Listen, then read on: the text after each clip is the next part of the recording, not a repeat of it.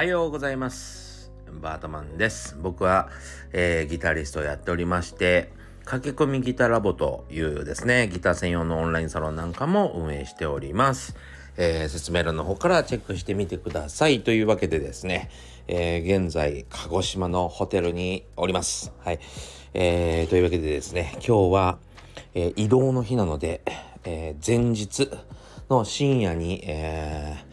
ちょっと食事に行って帰ってきた後、ちょっとほろ酔い状態でですね、えー、収録しております。はい。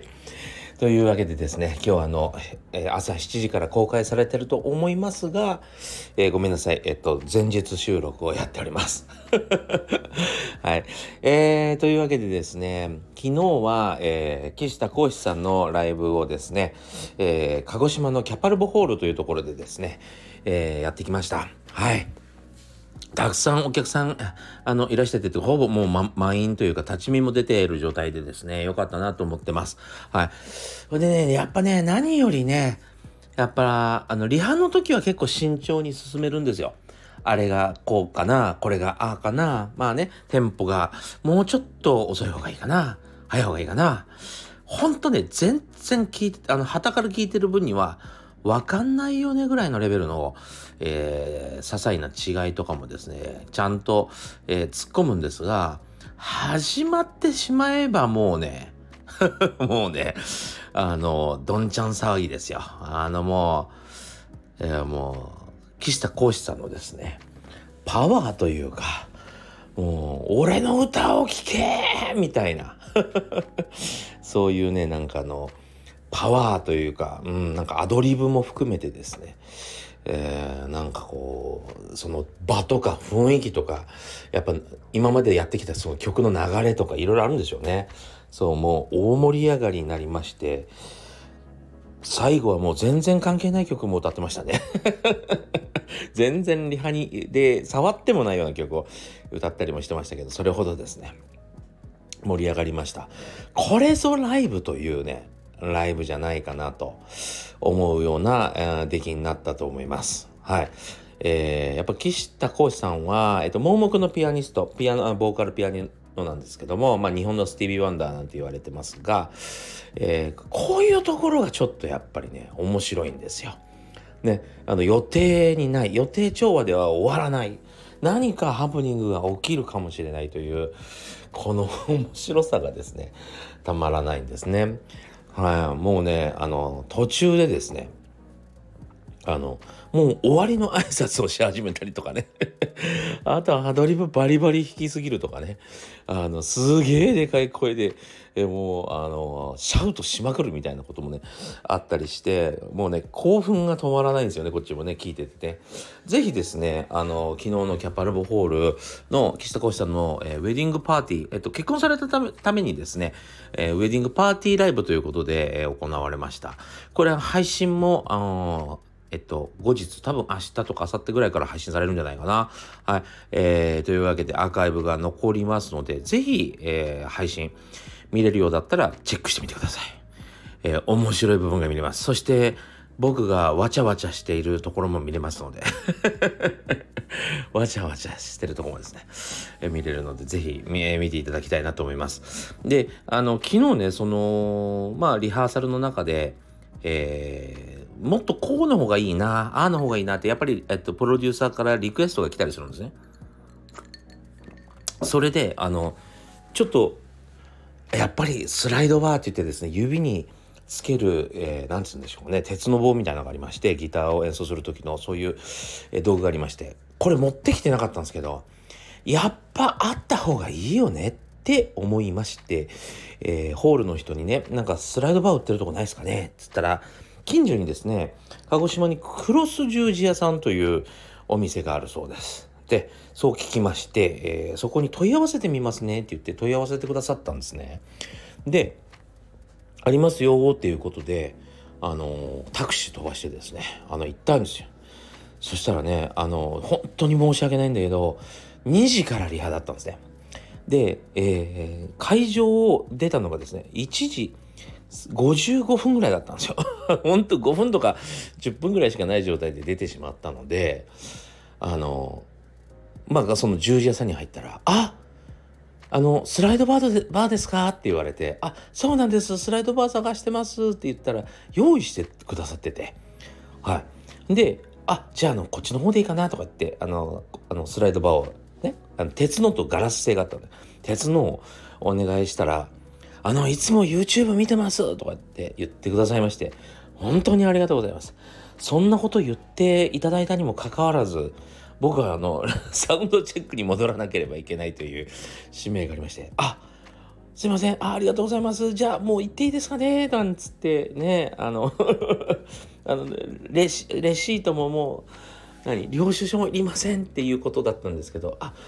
なんで、なんでしょう、慌ててる時っていうのは言葉が出ないもんで、あ、言っていいですか？みたいに言っちゃったんですね。あの、本当に、未熟者ですいません。本当に相手がどう思うかを気遣えない状態で走り去ってしまったんですけど、クロス十字屋さん非常に、あの、お世話になりました。はい。あの、大感謝しておりますし、声かけてくださったこともすごく、あの、僕は嬉しく思ってますので、えー、何卒今後とも、えー、お付き合いいただけたら嬉しいなと思っております。さあ今日はですねもうこれぐらいでもうさっさと寝ようかなとも思ったんですけども、えー そんなねあのくだらない回があってもいいかなと思ったんですけどやっぱ誰のためにもならないようなラジオを残すわけにはいかねえなっていうことで、えー、今日はですねディベートのことについてちょっとお話ししたいなと。最近ねえっと僕ディベートができるようになってきたんですね。はいディベートうん、やっぱりまあ一つのテーマに対して、えー、2人以上で話し合うことですね。であの昔ねできなかったんですよ。で意外とできない人って多いんじゃないかなと思うんですね。今までの日本の風習から言うとディベートってあんまり得意な人いないんじゃないかな。僕はね少なくとも苦手でした。なんか、とりあえずここでうんうん言っとけばいいっていうのと、あと、想像、想像を超えた返答されると、えー、答えようがなくなるっていうことですね。そういう気持ちになりま、な、なるっていうか、なんかこう、だんだんだんだん自信がなくなってくるとか、えー、そういうことがあったと。それでこれ、根掘り葉掘り、根掘り葉掘りじゃないな、違うな。えー、っと、丁寧に紐解いていくと、えー、何が問題かって言ったら自分の自信がないってことですね。えー、しっかりとうんそれこそそれこそ、えー、ラテラルな考え方で水平思考でですねいろんなところ見回ってこの、うん、自分の意見というのは非常にうん正しいものか多角的に見てですねえー、間違いがないかということは調べてないで例えばまだちょっと調べたことで知っているもしくはえー、なんとなくこうじゃないかと思ってるみたいな、えー、それだけですね裏が取れてないような情報で喋ったりすると、うん、ディベートの際に、えー、苦しい、苦し紛れになってきますよね。だんだんね。そう。で、実際そういうことが多かったなと思うので、えー、なんだかみんなに合わせてたんですよ。あ、わかるわかるみたいな。あ、そうですね、みたいな。なるほど、みたいな、えー、そっちに行くことが多かったんですけど、最近なんかね、ディベートができる。要は自分に自信が出てきたというか、自信が出てきたってこう分かることはないんだけど、あのー、自分で、自分でいつも決断することを繰り返すようにしてて、えっ、と、誰かに聞いて、え教えてもらってしまうと、そこは非常に、うん、浅く甘くなるんですけど、えー、自分でしっかり調べるとそうはならない。で、えっと、そういう意見があるだろうなみたいなこともちゃんと考えるんですねやっぱね。はい、自分で自分のこと問いただしてるからね。あそういうふうに言う人もいるでしょうね。あ逆にそういうこと言う人俺は好きみたいな。好きなんだけど、えっと、その反論大好きなんだけど、うん、やっぱり僕は右に行こうみたいな。えー、そういう、うん、ふうになんかえっと、意見を言ってくれる人の、うん、言いか、あの、こともよく理解できる状況になって、なったっていうか状況で話せるようになりましたね。うん。それにはやっぱり、自分で自信というかちゃんと調べてること。あと自分でちゃんといつも決断しておくこと、うん、自分で決断するってことですね。他人の情報に流されないこととか。そして、えーいろんな意見には全て、えー、そのいろんな例えば自分の意見と違う意見も正解であるってことを認める。その人にとってはそれが正解。僕にとってはこれが正解っていうのを、えー、認めれるようになると、えー、非常にディベートしやすいなというか、まあ、下から気まずいってこともないし、えー、何嫌いだとかそういう昔はなんか反論されたりしたら嫌だなこの人みたいに思ってたけどもう全然そんなこともないし、えー、全然違う意見があって当たり前だしえー、その人に反論されようが僕の人生が変わらないっていうか何も揺らがないっていうことが分かったので、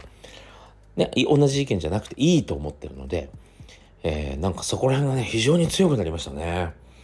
うんなんかでもそれは全て自分で調べたりするような癖がついたからですね。で分からないところは分からないと素直に言えるようになったからっていうところが非常に大きいかなと思います。はい、これをちょっと皆さんがどう捉えるか分かりませんけど僕的にはおすすめですね。はい、自分で調べてみるこれとってもいいんじゃないでしょうか。はい、というわけでですねちょっとちょっと,、えっと皆さんの役に立つかもしれないような話も残してみました。ベロベロの私私が というわけでですね、えー、今日も、えー、っていうか今週始まりますね。また1週間頑張っていきましょう。えー、ご視聴ありがとうございました。また次回。